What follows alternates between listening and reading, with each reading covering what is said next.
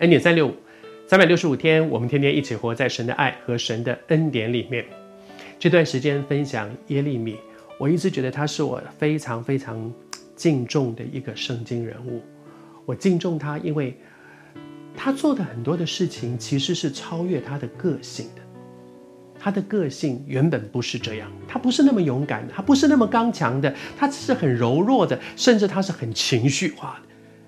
但是在面对神给他的托付，他不再柔弱，他成为刚强；他不再胆怯，他成为勇敢。他不是跟着自己的情绪走，而是能够很勇敢地站起来，在关键的时刻说该说的话，即便那个时候也许。他有很深的情绪，怎么会没有情绪呢？人家要杀他，怎么会没有情绪呢？但是谢谢主，他可以靠着神给他的智慧和能力，胜过他的情绪。不是没有情绪，而是胜过情绪。我特别喜欢他，因为我在他身上也看到很多我自己。我的个性就是这样，我是那种胆怯的、害怕的、躲在后面的。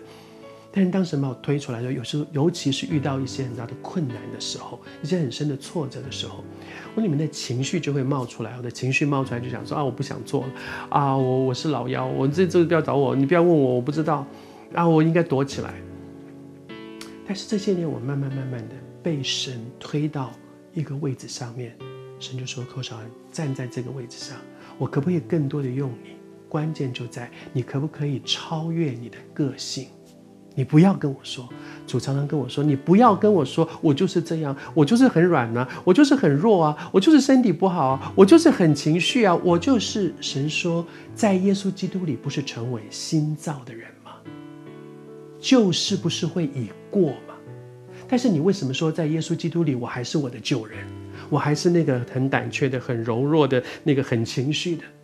耶利米可以改变，寇绍恩你也可以，问题是你要不要改？我觉得在这个过程当中，我自己有很大的一些学习。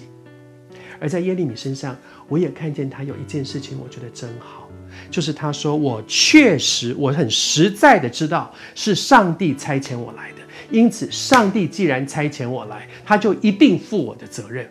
我所说的每一句话，我也负责任的说，这是上帝要我说的。”我在啊和一些年轻的这个弟弟妹妹们分享。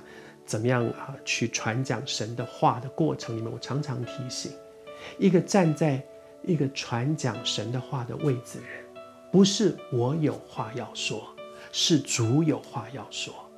关键不是我有话，神的讲讲台是神的，那个不是人的。